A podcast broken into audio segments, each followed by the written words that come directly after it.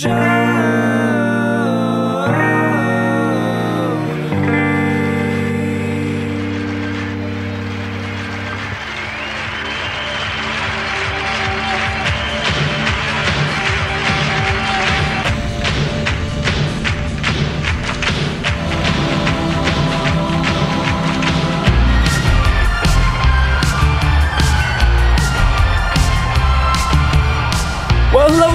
everybody. Welcome to another installment of Show to Be with Mike G, the show of life, the show of tequila, the show of Guadalajara, Washington, D.C., learning English, learning how to be a host, and so much more. It's been months in the making, but finally today, I have a great chat with Alan Rusca Pelayo from Cazadores Tequila. It's been a back and forth via email, but he finally was recently here in Austin, Texas during ACL weekend, and we got to sit down and chat. Now, I'm going to say, I am not the biggest fan of tequila. I will drink it. I think I've been pretty outspoken about my thoughts about agave and mezcal in particular, but it was great sitting down to learn more about the Cazadores precision and process. And there's a bit of talk about the diffuser. So you guys digest it, think, and get back to me. Let me know exactly how you feel. So without further ado, I hope you guys enjoy this great chat with Alan Rusca Pelayo of Cazadores Tequila.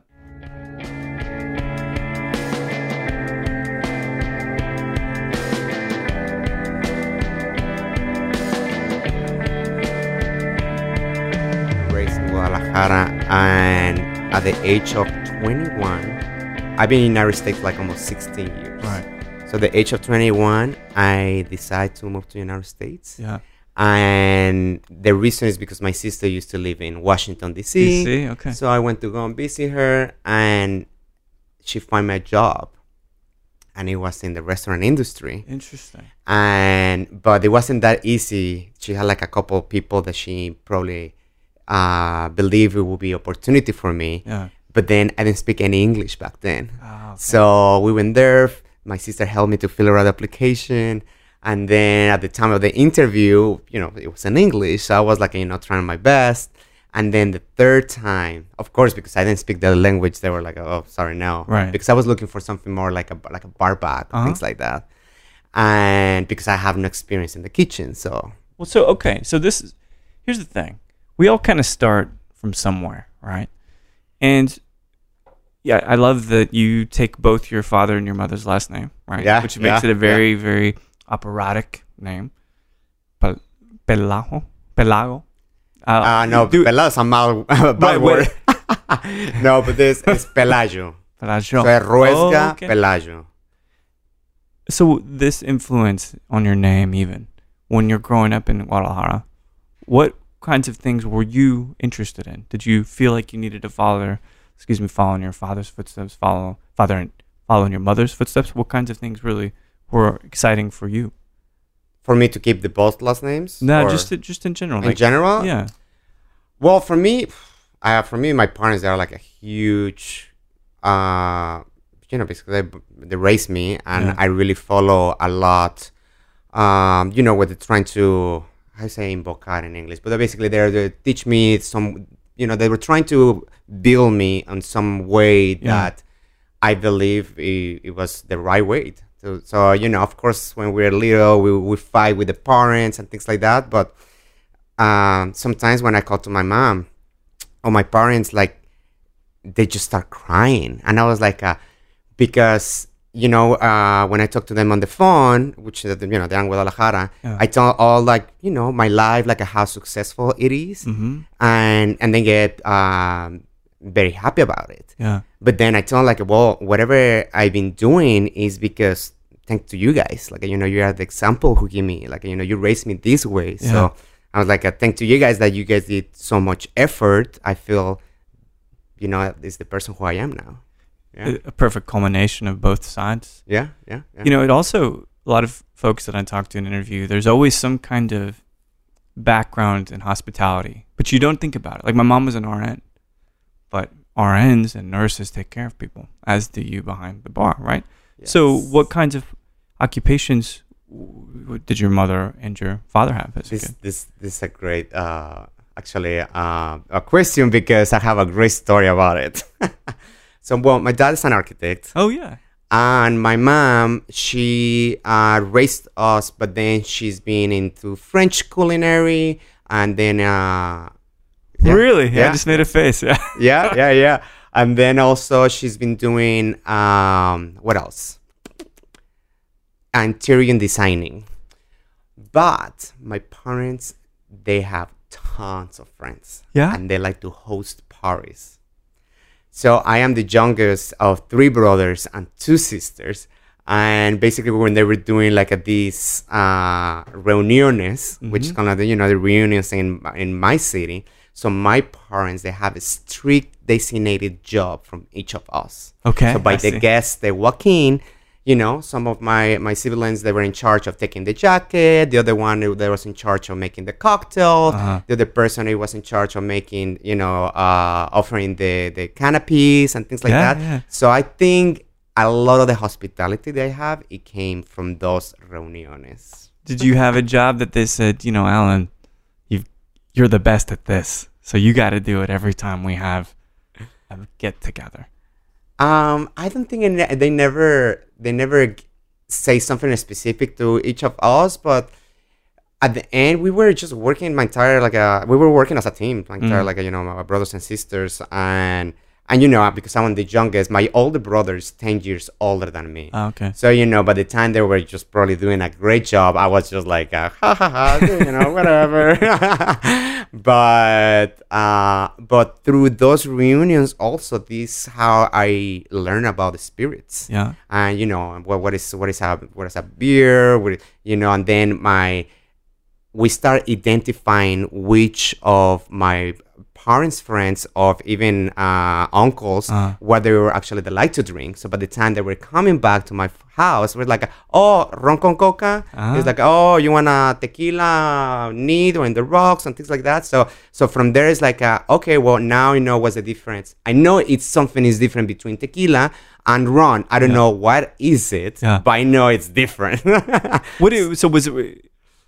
You know, my whole perception is that aged spirits are the most popular in Mexico. Now that's changing with younger kids really being interested in the raw materials and stuff. Did you see any trends then? People that were drinking this over that? Back then, brandy. Yeah. brandy was very it's still very heavy in mexico but back then we have a, a national spirit it calls presidente Uh-huh. and so presidente back then it was very heavy uh, also cognac you know but Yeah. back then they were drinking a lot of cognac but i'm and talking and talking they were talking they were drinking a lot but the mostly of the people they were drinking just tequila Yeah. and back then, I remember the brands. It was uh, Jimador. It was very heavy. Uh, Herradura, uh, Jose Cuervo Tradicional, Mhm. and and and the funny thing is, uh, my grandfather, no bullshit. Yeah. He was drinking Cazadores. Really? Yes. How long has the brand been? around? And we'll talk about the brand more Yeah. here in this latest chapter. But roughly, how long has it been around? It, it starts in the 1920s. The twenties. Oh, Oh, wow. yeah, yeah. Yes, it's, it's, so it's just crazy because that we can go more into uh, deep conversation. But when I have my interview for the current job I have, Uh-huh. I told them the story, and they're looking at me like, a, "Yeah, right." and I'm like, "No, seriously." It's uh, that's the thing, and that's because our desire to be hospitable to others, to host, it always comes from someplace. Yeah. You know what I mean? yes, yes. Being an architect's a very academic profession. Interior design as well. It takes a bit of schooling, at least a good bit of networking. So as you were kind of trying to make a decision to go to university, was it an expectation that you would father, excuse me, follow in either architecture or that you would do design or that you would do science? Any expectations there? No, actually, my parents they were kind of open.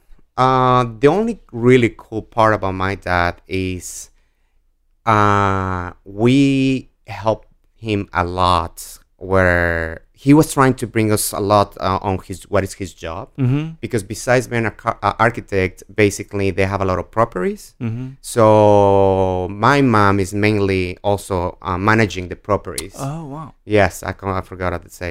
Uh, and then so my dad is make sure that they're renovated or some of them buy it and then it's completely like a you know mess Yeah. and then it's just you know let's fix it.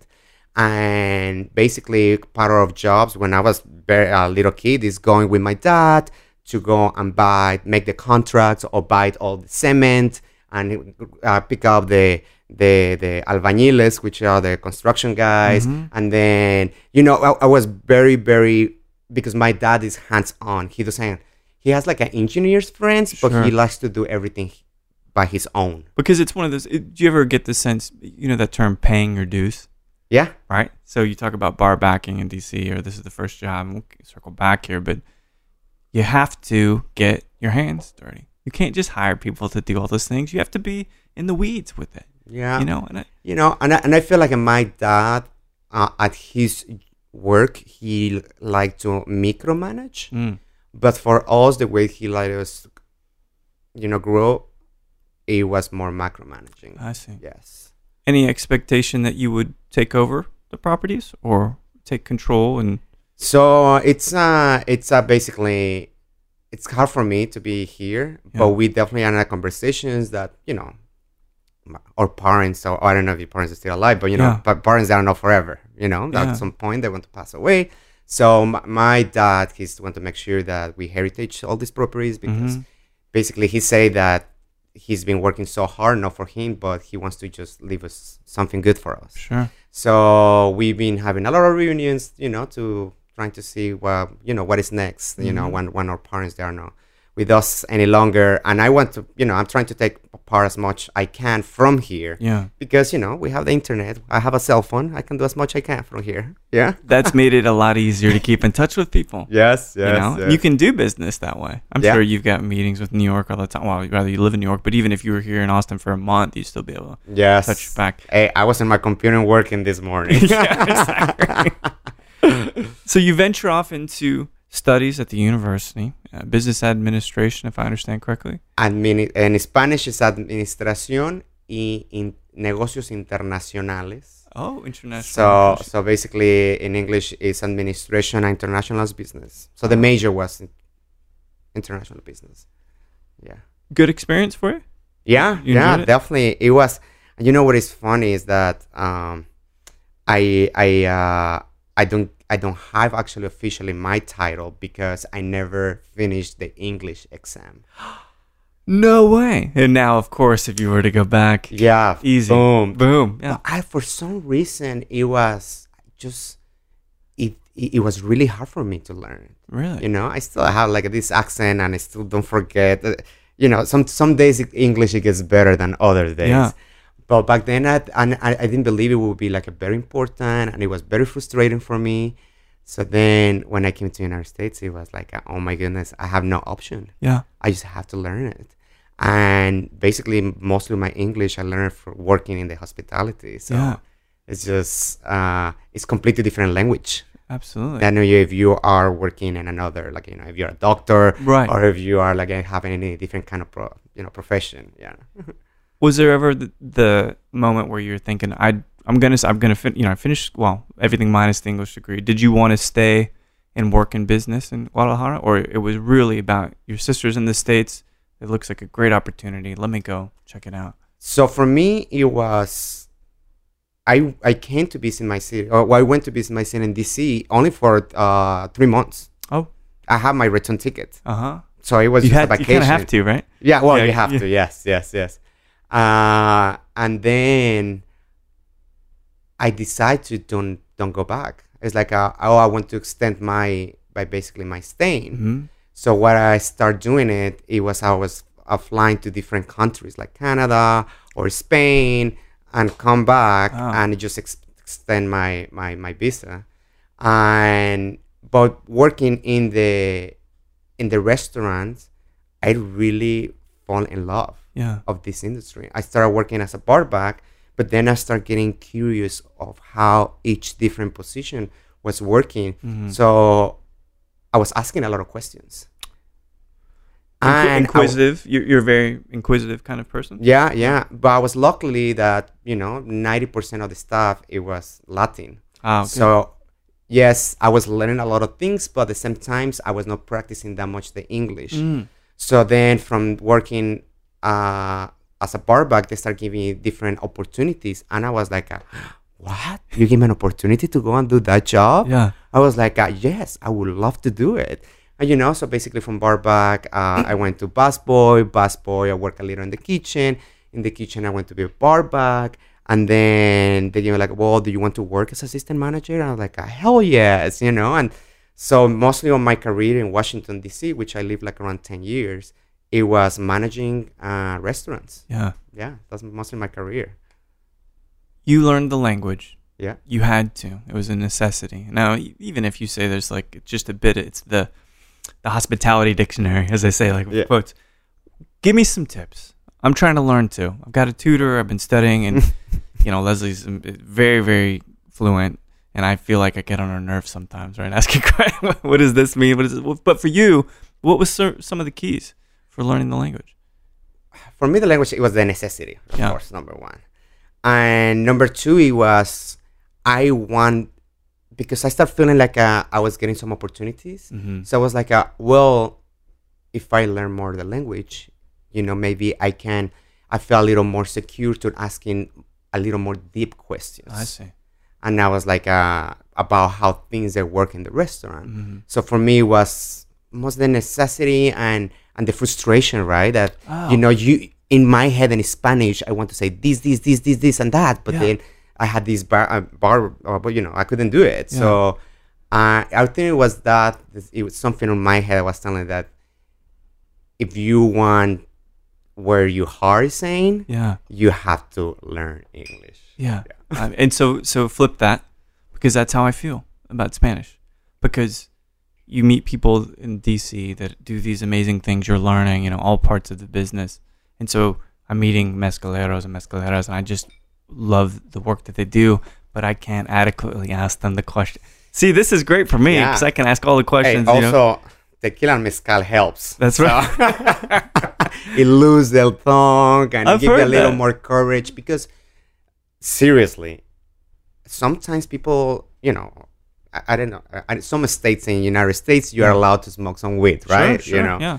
but it, it, sometimes that loosening up is is uh, you know a lot of people have issues of uh, anxiety Sure. and things like that. I have anxiety sometimes Yeah. and and that loosen up is like you know i was like okay now i feel like i can You're ready to try. least. yes yes So were you staying with your sister in DC? i stayed with my sister for like two years and then i got my own place and then she now is no longer then she went back to mexico now Oh yeah. now she lives in monaco very fancy I've never been. It is fancy, Never isn't it? yeah I've heard incredible things Yeah. about it. So the next big move, if I understand correctly, is to New York City. yeah What brought you to New York? So actually, between DC and New York, actually, I live in Connecticut for Mm. a couple months. Mm. And the reason that I decided to relocate is was because DC, you know, it's not as big, Mhm. and I feel that what is next in my life? I've been here for so long, and I find a company that it was very exciting for me, a Spanish restaurant. Oh, really? Yeah. I was like, I want to work at that restaurant. Mm. And then I went to an interview and told me like, Alan, you know, we're not hiring here, but we are really interested in you. It's like, do you know we have more restaurants?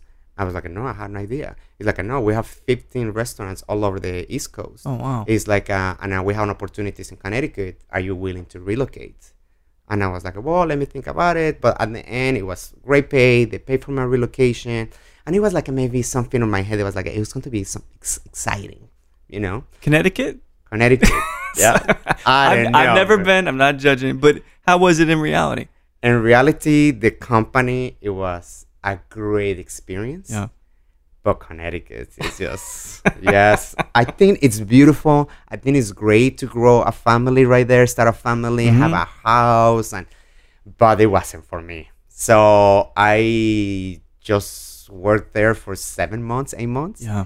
And then I was like, oh my goodness, I'm so close from New York City. I was going in Metro North on the train all the time. So like, uh, I, just, I just have to move. Yeah. So I started looking for opportunities in New York, and I got hired and I got relocated. By the way, uh, through all this, I was with my girlfriend which I met in DC. hmm Then she moved to New York, Oh wow, and I was in Connecticut, so I was real. I was visiting her a lot. you've already gone. I was already Oh, going there. okay. So then I decided to just move to New York, and then I started working at another Spanish restaurant in New York. But when I was in Connecticut and before Connecticut, I was m- mostly managing. Mm. That was that was my profession. Mhm. At that at that part, had you been doing bartending yet? I did bartending in DC, Yeah. but for the last years, I was just managing. Mm. So then I was like, oh, I think that's my thing. I want to be a manager, which you know is a lot of work Yeah. for us, you Oh, yeah. know. But uh, I know well pay. uh, so I was in Connecticut, and then I decide that if I move to New York, I don't want to manage anymore. It's like I want to be a bartender because in New York you have one of the best bars, Yeah. you know, in the planet. And I feel that if I really want to, I was very curious about the cocktail industry, and I was like, I'm not going to learn it being a manager. I want mm. to learn it being behind the bar.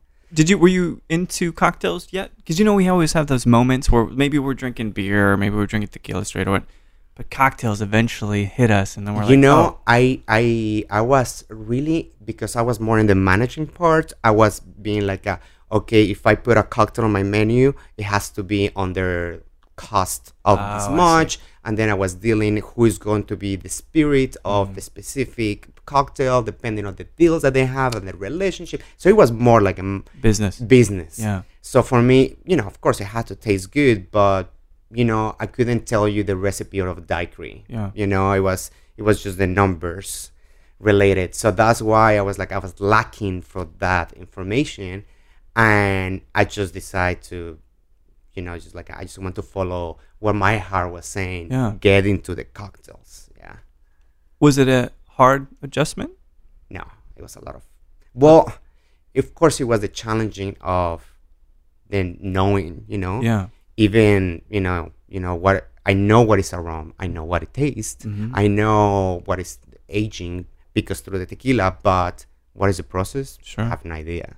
You know, I know cognac, you know, it's coming from, you know, from Europe, Mm. but what is the process, how they made it, I have no idea.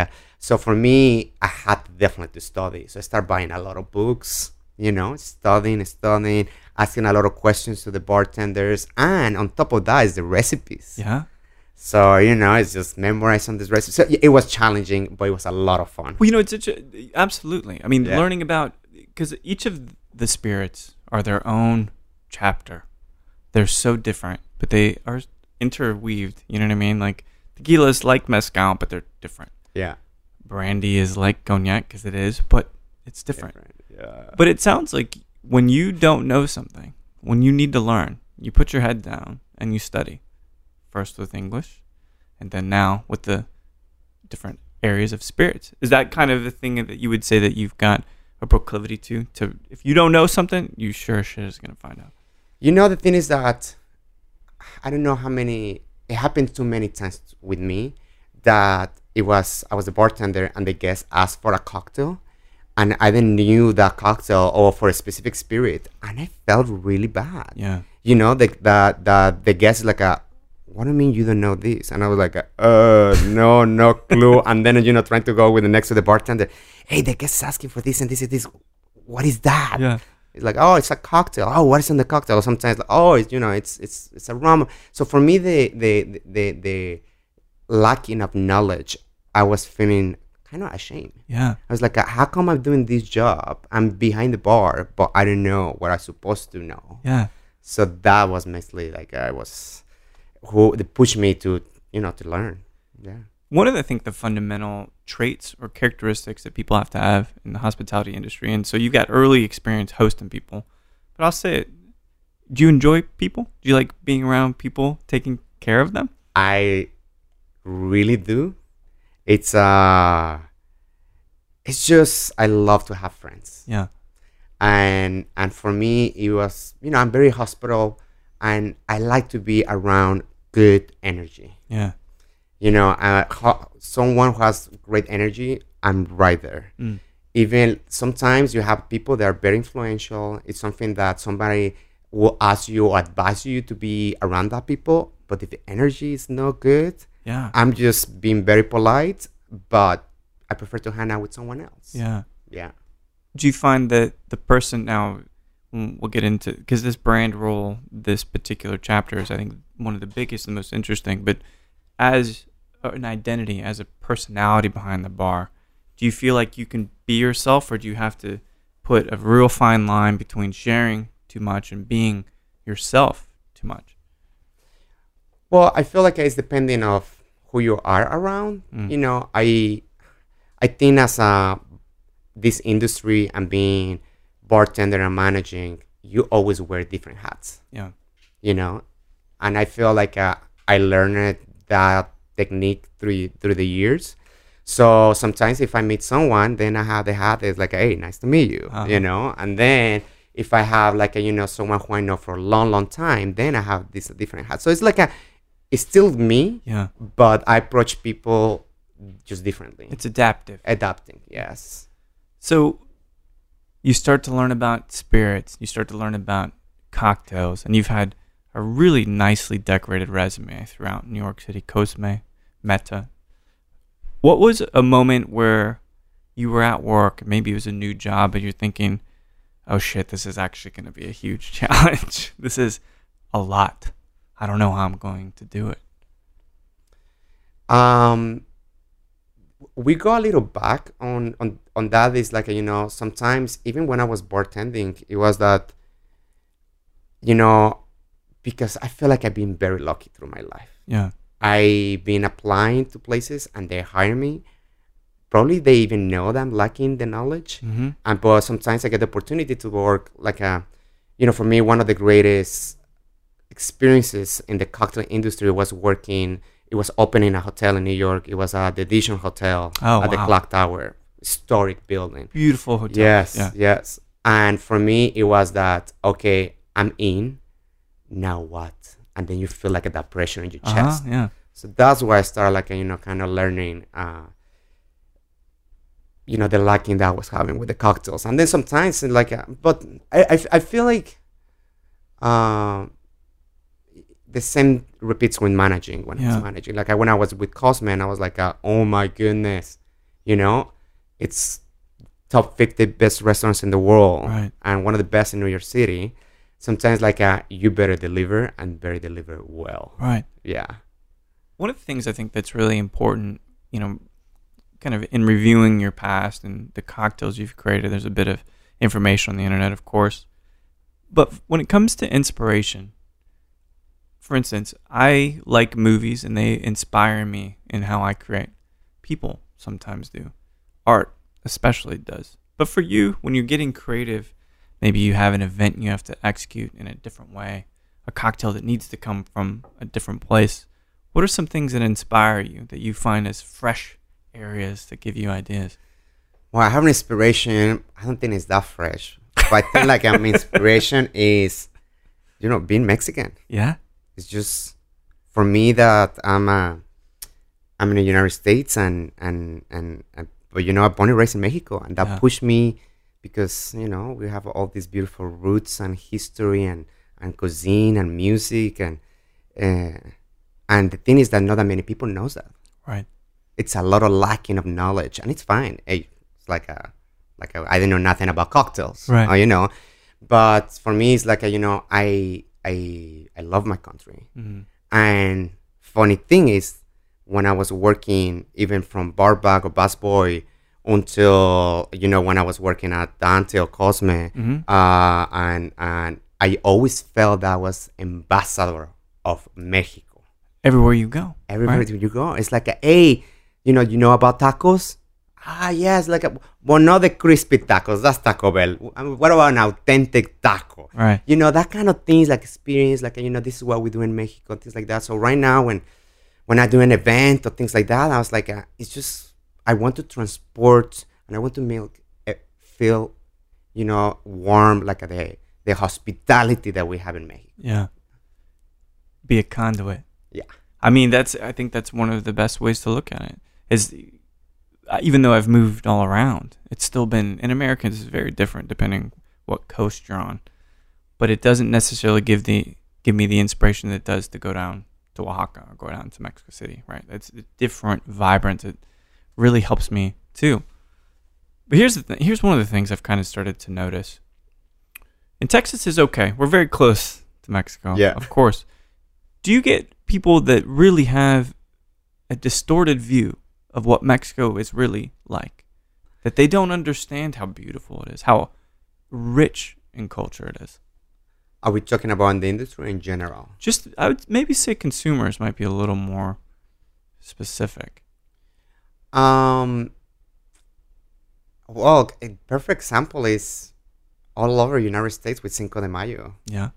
You know, Cinco de Mayo, everybody believes is a Mexican Independence Day, and it's Right. a great uh, holiday in Mexico, and which is it's a holiday in Mexico, and it's very important, but it's not Mexican Right. Independence Day, and we don't celebrate. You know, everybody works. You know, it's not it's not like a National a- holiday. yeah, yeah, exactly. Um, it's it's it's a great holiday, but it's not Mexican Independence Day. And when people they, I don't even know who creates Cinco de Mayo, and that misunderstanding, and people you know wearing the sarapes and the big sombreros and the Mhm. mustache, you know, it's it's just another excuse to drink. Which it's uh, sometimes I celebrate some. Uh, uh, another holidays just as excuse to drink. But, you know, everybody's been there. Uh, but you know, it's just in general. It's like a, and for me, I feel like a part of my job is is to you know tell people. It's like Yeah. you know educate it. Like you know, yes, let's have fun in Cinco de Mayo, but let's remember it's la batalla de Puebla. Yeah. You know. That's absolutely. Yeah, yeah. And we don't drink a lot, even though we should, because the French were kind of pushed out of Puebla. We should be drinking more cognac and shit on on Cinco de Mayo. But it's all Yeah. it's all margaritas. Yes.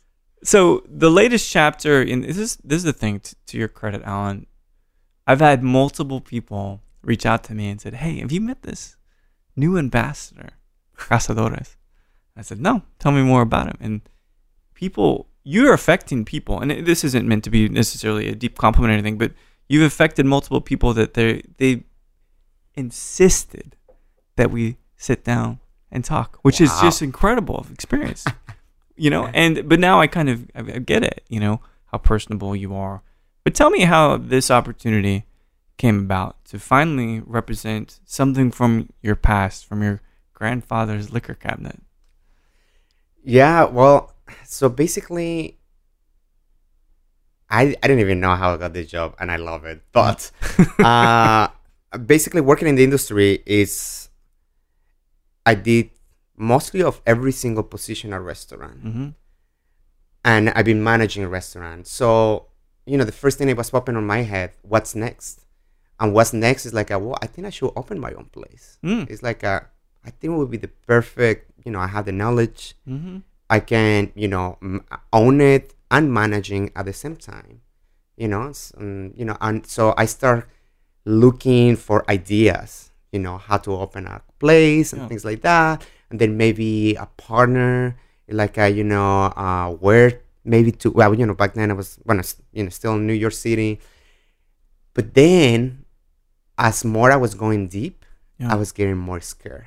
Really? Yes, I was like, hey, this is no joke Mm. because if I go all the way in, I'm meaning it's not like a turn back. Right. And if it's not successful, I'm done. Like you know, it's just like I, I feel like I, it would be really hard for me to recover for a failure like that. Really? Yeah, and I was like, uh, you know, I'm too scared. I'm not Mm. going to do it. So I kind of wipe it out from my memories, and I was like, but still, it's like, a, what's next? What's next in my life? Yeah. and I through working in the industry, even when I was still uh, managing or bartending, I always attend to the ambassadors, um, you know, educational, whatever they're Yeah. representing. You know, it was like a tasting, you know, from a tequila or vodka or brandy or pisco, whatever. I was like, a, I'm there.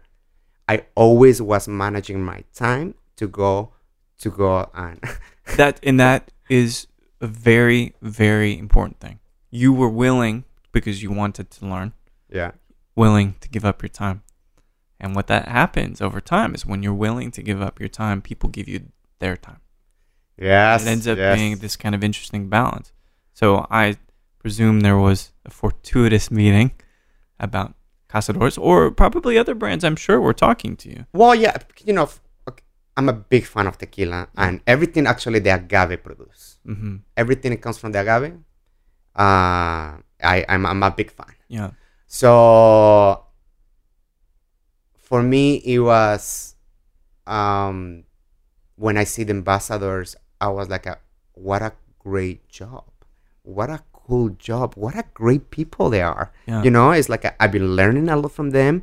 Plus, they're super cool. They are very humble. Mhm. Mostly of them. You Sure, Know, some, sure. You know, everybody has different personalities. Yeah. But I really something start, you know, in my head that, you know, I might have to, I should apply for that for a job. But then talking with another uh, friends who work in the industry, it's like, Alan, I think you would be great an ambassador. It's like actually they were like a.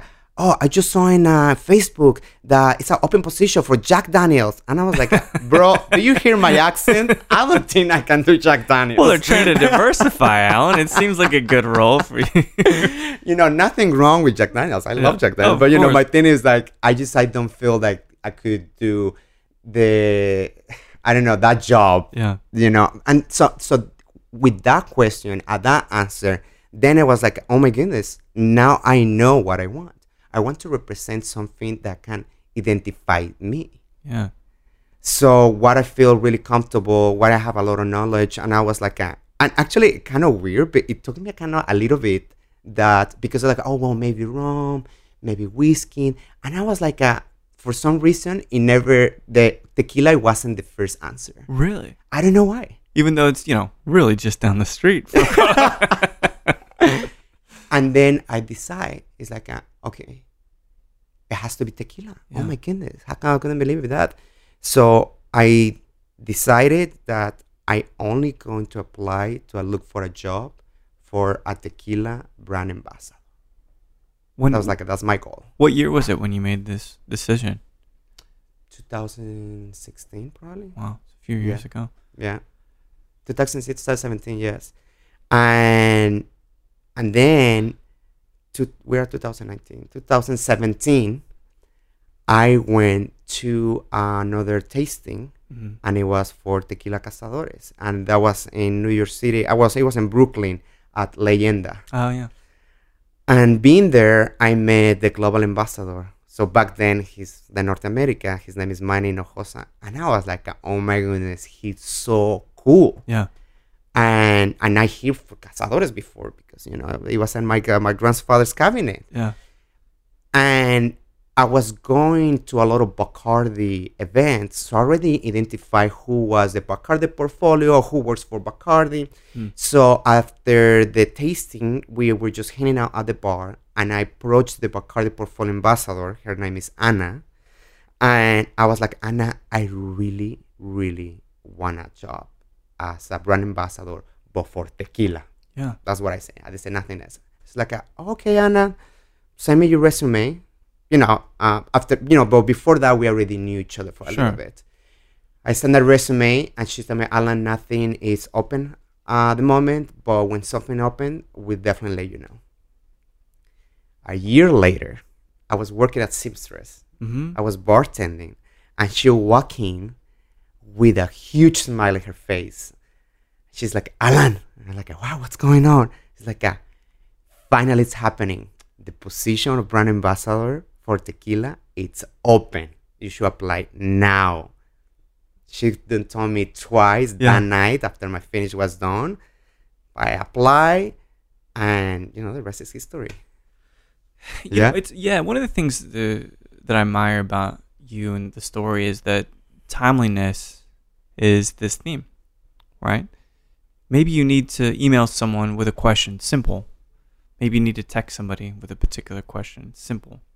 But you're gonna get it done quickly. Again, it goes back to giving your time.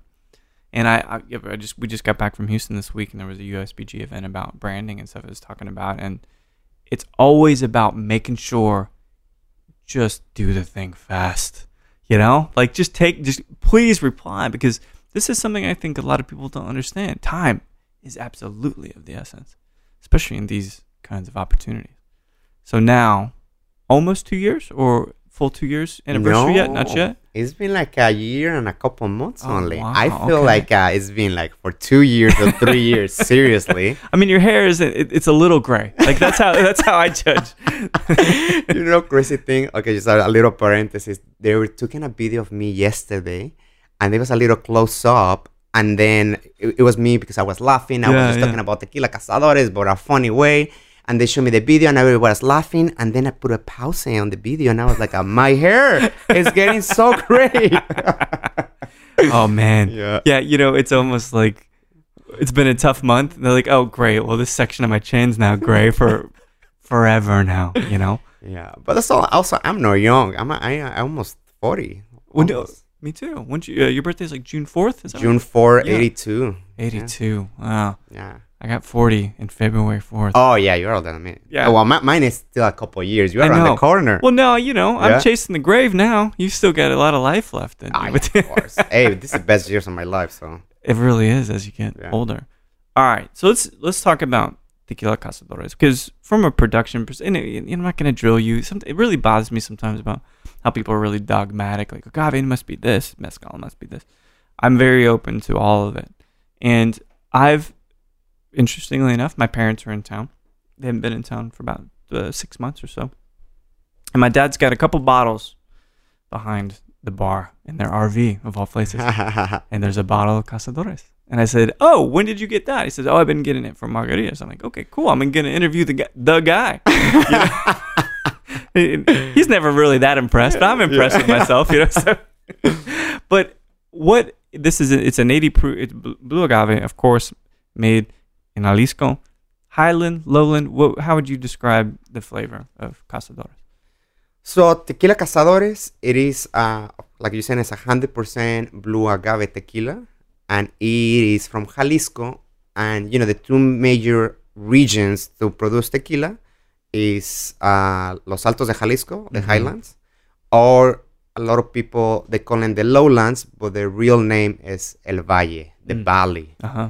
So Tequila Cazadores is from Los Altos de Jalisco. Uh, each region from el, the valley and the highlands is completely different. hmm It's completely different terroir. Uh, and there's something very unique about Tequila Cazadores is we have a red clay soil. Like Arandas, which I've right. Yeah, uh, because we're in Arandas. Oh, you are okay. Good. Yeah, Is yeah, that the, yeah. the same region? It's the okay. Yeah, so we are in the highlands. It's a small town. It calls Arandas. Ah, yes. So we are from there. Yeah. yeah. Not bad company up there. Huh? There's some good people up there. Some, Yes. some good tequileros. Yeah, sure. yeah, it's a great tequila. We are really close from another, well, other region. Like you know, it's it's a great tequila producers. Do you, when people uh, and, and this is not a question I'm going to ask, but people do they because your education, you're in front of a lot of consumers, a lot of industry. What are some of the common concerns or questions you get in your classes or your events about agave in general? So it's um, this is funny thing. But before I tell you, it's that I've been doing lots of trainings. Like I'm Yeah. telling you, like a lot of trainings with a lot of people, and I no, I don't get that many challenging cl- uh, questions. That's probably good. Yeah. So, or not, not challenging, but sometimes like I'm more uh, specific on the production of the tequila. Sure. I don't know if, uh, you know, if I'm doing a great job or they're too shy or lacking a, a, a, a knowledge. I have Yeah. no idea. But I know will come, and I feel like uh, this kind of question is, is basically that's the one. It's like, hey, what's going on? Yeah. So um, for me, when people they ask me like some really good question, is like, hey, what's going on with the agave? Sure. You know, I hear it's a shortage of agave Right. production, and uh, and then another people there are they are asking is like, uh, well, how sustainable you guys are? You know, I hear this another tequila brands are doing this, this, and that. And then the big question it is, what's going on with the diffuser? Mhm, You mhm. know, and one of the greatest things that, like you say, everything is happening in the right time Yeah. when I started working at Tequila Cazadores, uh, we had a new brand director, and he had his own way to do his work, and one of his priorities it was update the training material Yeah. and so I had the opportunity to be participating on how to update this training material. And one of my suggestions was like, a, we have to talk about what is a diffuser Yeah. and why we're using it, because a lot of tequila brands they use a diffuser, but nobody talks about it Sure. actually. Well, it's kind of just if you're gonna, it, in a way, it's lying about it if you don't want to talk about it. You can't just. It's a detailed production. You can't just shove under the rug. Yeah. It's so. Oh yeah. Well, it's good. Well, it was sunny when you got here, and apparently me talking so much drove it to be cloudy. Yeah, outside. no, no, no, at all. Yeah. It's it's been a weird, interesting weather. It's very, very different back and forth. But so, all right. So let's ask the question then. The diffuser, I can see some of the efficiencies of it, and honestly, I haven't sat down to try to understand the flavors between the two. How do you feel about it? So, uh, for me, when I when I talk about this uh, um, about the diffuser, it just I tried to tell them, explain it. Well, what is what is the machine does, Yeah. and and basically trying to understand that, then, which I can talk about it, but Yeah. but you know, it's just what, No, the- no, what is, yeah, what is the machine? But it, yeah. basically, and then uh, what are the machines does, and basically what's the difference uh, between one diffuser versus the other diffuser. Mm-hmm. And one of the, the things that I like to highlight the most is that, well, I don't know exactly how the other diffusers they work because they don't talk about it. They don't. So the only information that you get on is on the internet on the blogs yeah. and people they've been finding out somehow how they've been using these diffusers and they were talking about it like uh, some ways that tequila cazadores doesn't do at all Mm-hmm. number one is we don't use any kind of acids and Oh. uh, yeah and then we don't cook through the diffuser we cook uh, after diffuse we cook it with the autoclaves so we only use the diffuser because it is really? So it's a combo of c- using chemicals and heat and water, and then also using an autoclave. yeah so basically we use only the machine it's an acid free machine and the what the diffuser does is just extract the sugars of the agave so the agave the raw agave goes from one side and small pieces we mill it 1st Mm-hmm. so and then how the diffuser works it's uh, from the bottom you have steam Mm-hmm. and from the top you have fresh water Yep. and you have 16 cascades some tequila brands they use acid Mm-hmm. we are not why the other tequila brands they use acid two because they don't mill they put the entire piña Right.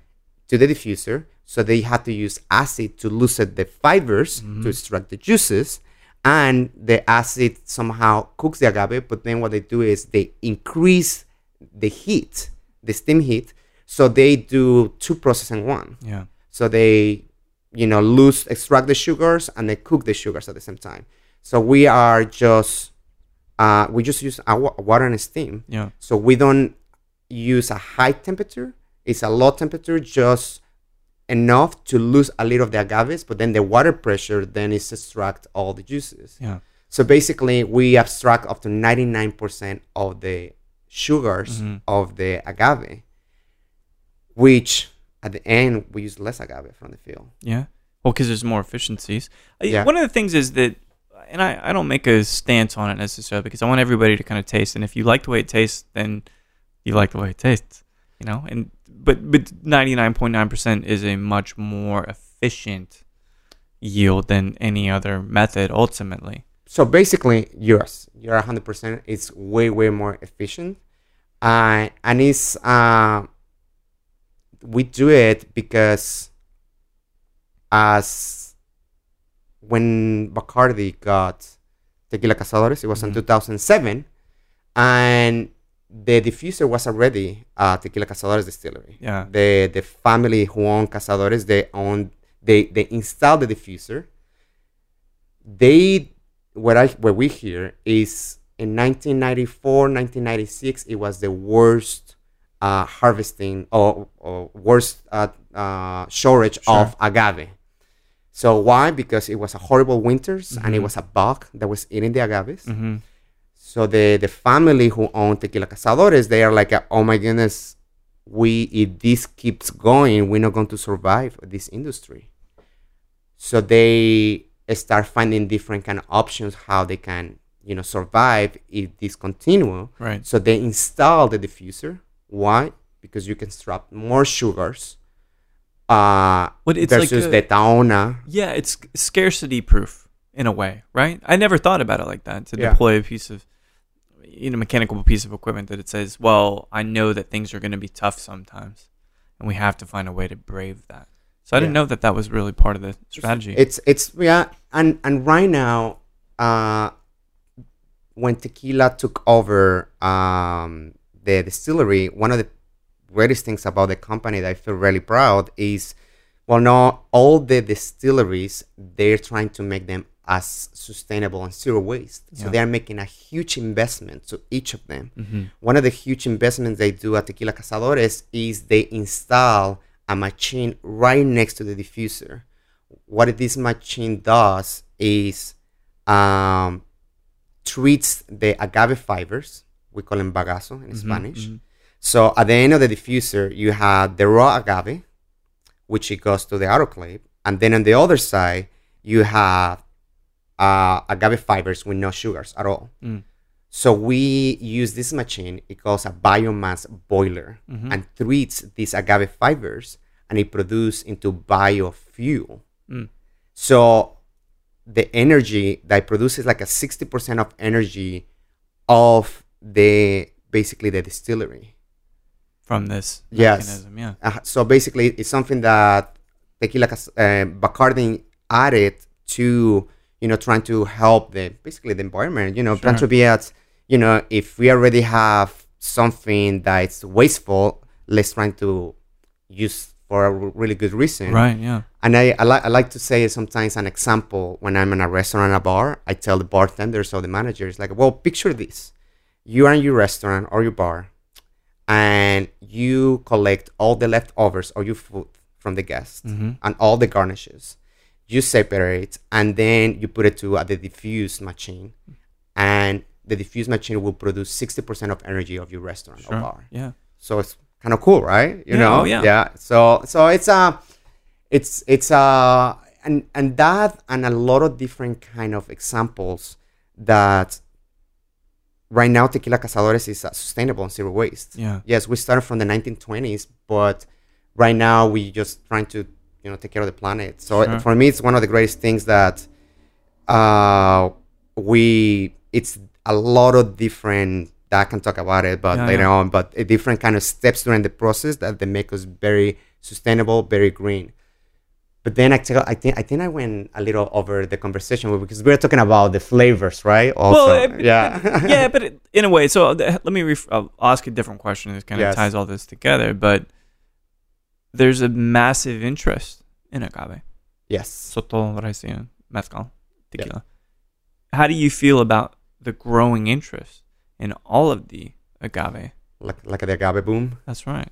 Well, but it's it's weird because it's is it really that much money or is it more good PR? This is the thing I always am kind of struggling with because there's it's been an increase. I think if I can't remember the number. I think it was like really when it comes down to it, sixty percent increase year over year in agave in mezcal sales, for instance. But does that worry you? Everybody coming into this beautiful category, does that cause a problem or is it an opportunity? Um, I think you are right now. Uh, we have el Consejo Regu- Regulador de Tequila, which uh, uh, Regula- Regulatory Tequila Council. So basically, right now, they, you know, Mexico's government sometimes Oh, yeah. it gets crazy. You know, a lot of corruption, but they it's a good people Mm-hmm. and then they're trying to basically increase the production of the tequila because they see this is a great business Yeah. and it's a great business not just money wise but also to represent mexico all over the globe Yeah. you know everybody you know uh, uh, even mexico where it's a tourist they want to make sure that everybody tastes the tequila Mhm. because the tequila it has a history Sure. you know and this mexico so you know we want people who come to mexico and try the tequila so i feel like tequila has been growing like like crazy this past year but i feel it's mostly is because mexico wants to be everywhere Yeah. and and if you do if you're you know the history tells you because you know a lot of people it's been going for many many years to uh how you call it uh, the vacation the spring break Oh, Mexico. right. Yeah, yeah. and a lot of people they just learn the good way or the bad way about tequila Mm-hmm. you know and and probably they were drinking you know tequila mixto and a lot of tequila and start getting some reputation could be good or could be bad Yeah. but they were coming go back to their countries and they were talking about tequila but where you I believe where it was the huge increase of tequila it was through the celebrities Mhm. of the tequila you know like you know the big deal of uh, the George Clooney the thing. George Clooney There's thing the Rock's got a new the brand rocks launching. coming up Kenny, yeah. some other what? Some other country artist, eh, whatever, man. Like uh, George Strait's got one. Codijo, I think he's got a mark over there. And that's, I mean, that's we're not gonna. That happens. And So for me, it is that a lot of people they're like, oh, but you know, but what about the agave? mm-hmm. You know, to make tequila, it takes like around could be take from five to ten years sometimes. yeah, So what is going to happen with tequila? So where right now is promising uh, Consejo Regulador de Tequila or CRT or TRC, they're promising that for every tequila that's supposed to be sold, hmm it should be enough agave. And they know they were doing their um, how you say demographics from the couple next years. Yeah, they yeah. know that it's going to Forecasting. forecast. Thank you, thank you. Uh, they're doing the forecasting, and they know it's going to increase every year. So they supposed to make sure that every tequila uh, uh, brand they should be aware, or they should start making contracts with the agaveros yeah, the jimadores or the people who grow the agave they're making contracts to make sure that we have enough agave for you know forever basically for in, in 20 years Mhm. 50 years and 80 years So it'll be here. There's a bit of panic, I think. You know, there's a bit of uh, what's the word? People are getting worried. it's You it- know, you know paranoia. but that's that's that's good to have paranoia but then you know i i, I tell sometimes people it's like uh, you know sometimes do your homework like uh, Yeah. you know trying to you know google Sure. trying to find out because you know sometimes people they're waiting for the answers and they're not willing to you know look for them That's right. Yeah. Well, that's one of the things too is that I don't ever consider myself in a journalistic capacity, but I know people listen to this, and I know that people expect some answers, but I don't want to color anything. You know what I mean? Like, I, it, it's not that I don't have a stance, but you can probably blind me on something. I'm like, oh, this just tastes good. It's like, oh, well, it's diffuser. Like, oh, okay. I'm not gonna be pissed about it, you know. But I think that's the thing that really bothers me is everybody's just, they're dogmatic about it, and they're just so well. If it's not done this way, it's not right. But then if you just take out that Yeah, element it's- of them it's- knowing, it's like a people ask me like a, a lot actually. Uh they're like okay alan you know you represent tequila cazadores and you born and raised in mexico.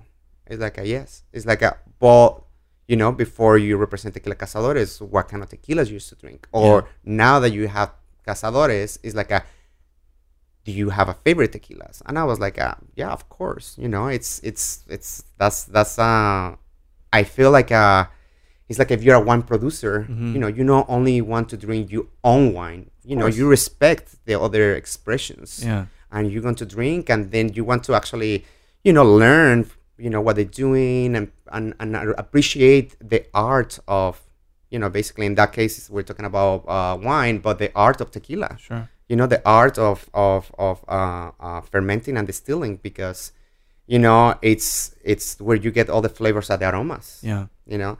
So for me like I, when when when people tell me about like a you know oh the thing is like the diffuser it will change the flavor of the tequila. It's like a well maybe if you add acids probably. Yeah, but in our case we don't use any acids. We just extracting the sugar. Hmm and then after that we cook the agave raw agave in the autoclave. Right now there we're not trying to change the flavors. We're just trying to make sure that the sugars are ready to be fermentable yeah, where what is tequila for tequila cazadores is or fermentation Mhm. and or distillation. Yeah. That's the most important. Yeah, and you can give me your recipe, and I can try to do it, and I'll never make it taste the same. So that's the great part is that everybody tastes different. They've got different recipes and air quotes and different processes, and that that's what provides such a eclectic mix of agave stuff. So I'm I'm with you on that. Yeah. So it does. You know, I got a couple questions left for you. This is one of the most notable weekends in Austin Yes. because of ACL Festival. You being here in town, does that have anything to do with, with the festival? No, no, no. I actually I am in town. I would love to go to the concerts, but I will not have the time to do it. I'm here in Texas because La Gran Familia, Uh-huh. which we call it us uh, as a, a Bacardi, that you know because it's still it's a company that's still uh, family owned. So we I'm going to meet all my primos and primas. That's how we call it all our, our, our family. Like basically we have a huge uh, advocacy summit. Yeah. So ambassadors from all over North America, we're meeting here in Austin, Texas, for two days uh, uh, seminar, and we want to be like about 90 ambassadors. Wow. Yeah, it's going to be pretty cool. Some great people in the mix there. Mr. Dwayne Fernandez. I hope he's joining you guys. Oh yes, he will be Nate there. Rafael. Yeah, Andres yeah. Chopita Para, which is a good guy as well. he is amazing. Yeah. If you're hearing this, Andres, I love you. He will, because he's the one that kept getting us to try to make sure we were talking to get this thing to happen. yeah, Well, so I've got two more questions for you. yeah. One of which is you're sipping Cazadores anywhere in the world, doesn't matter where. But you can have a sip and a conversation with anyone living or deceased. Who would you love to just post up at the bar with and have a conversation with? Uh, you know, I was looking. Someone post. Oh no, I, I was uh, reading an article from someone, and they made a question to a very uh, influential bartenders, and I tried to ask that same question for me. I was like, uh, who would I like to drink a really nice tequila? Yeah. And it, it should it has to be present, past, Anybody deceased or anybody really? anybody in the Yeah. history. Wow. Um, I probably it's it's it's crazy. It's just so many people in my head, Yeah. but I probably would be one of the pioneers of, of the tequila industry, probably because tequila it has a history of you know at some point in the history uh, tequila was running the country. Yeah. so they had it was very related to the politics. Uh, it was very related to the industry you know giving the jobs to people.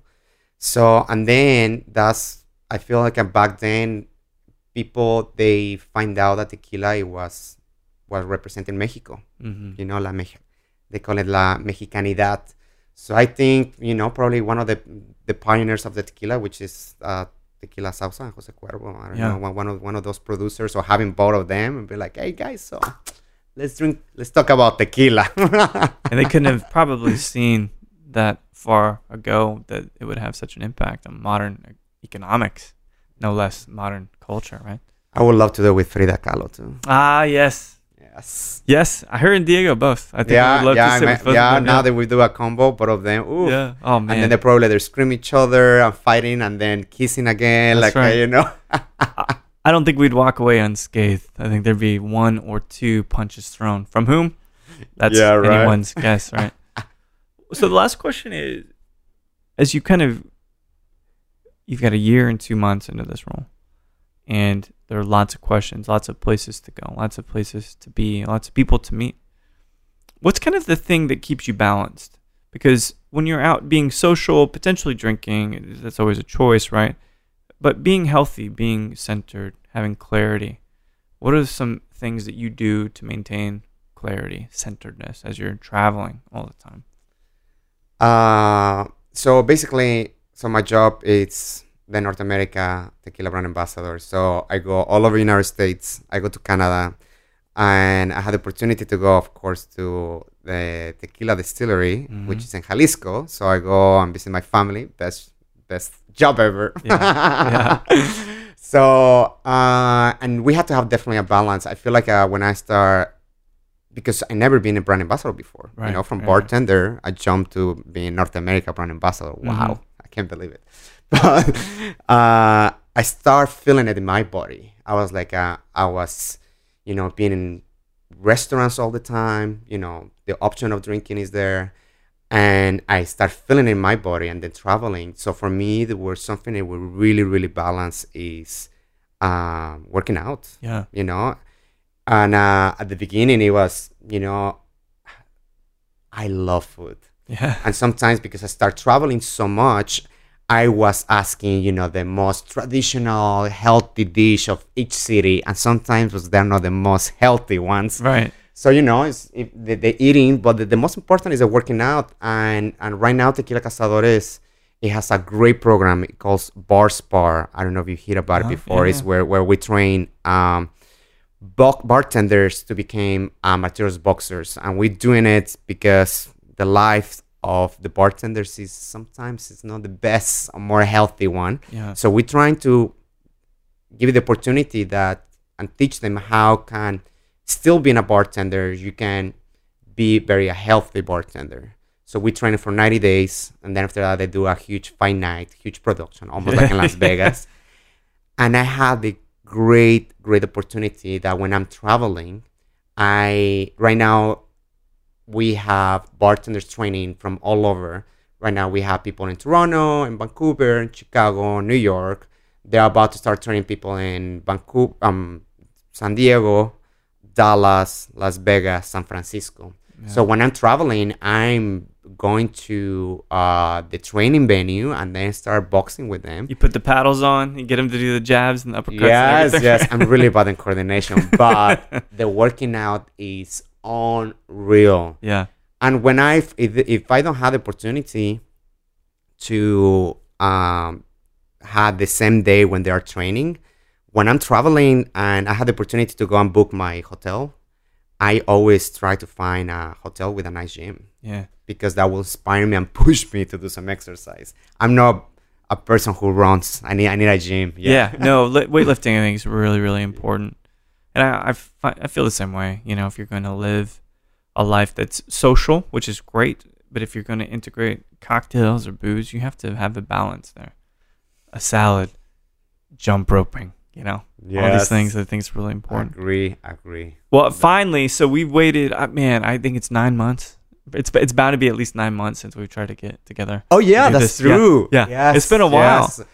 Is yeah. So I was and and before coming to Austin, I've been everywhere. I've been traveling a lot, and I wasn't sure which exactly dates I was coming. So Yeah. I got my ticket last minute, which it was crazy the price because we had the is is ACL.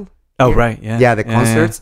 So I was like, why so expensive? And I was like, oh, because the concerts. Everybody wants to be here. Yeah. Yes. And I was like, so finally, when I booked my hotel, the first thing it pops in my head is like, i have to contact him. It's like, uh, hopefully he's available. And, you know, if he's not available, at least, you know, the interest is right there. Yeah, of course. You know, because I, I, I was, you know, looking forward to, to have this opportunity and, and talk to you. And so you had this space, you gave me this opportunity, the- a couple, I don't know, hours we talk. I don't yeah, know. it was like an it's we're at an hour and nine minutes. Oh, exactly perfect. Yes. So thank you for your time. Of really course, appreciate man. it, man. You know, it's about giving time. It's about sharing time, but it's also about having a list of things you want to knock out. so you know, it's a short list of people that I want to interview, and it grows, nice, of course. But it's like whenever Alan is in town. Hey. I, I, I- hear your podcast. That I think that great. You have a great people uh, who you interview, and I'm pretty sure that you will continue to have a great, great, great podcast. Uh, so I'm very glad I'm now one of them. Yeah, part of the very proud. part of the team now. part of the team. It's great. Scarf. There you go.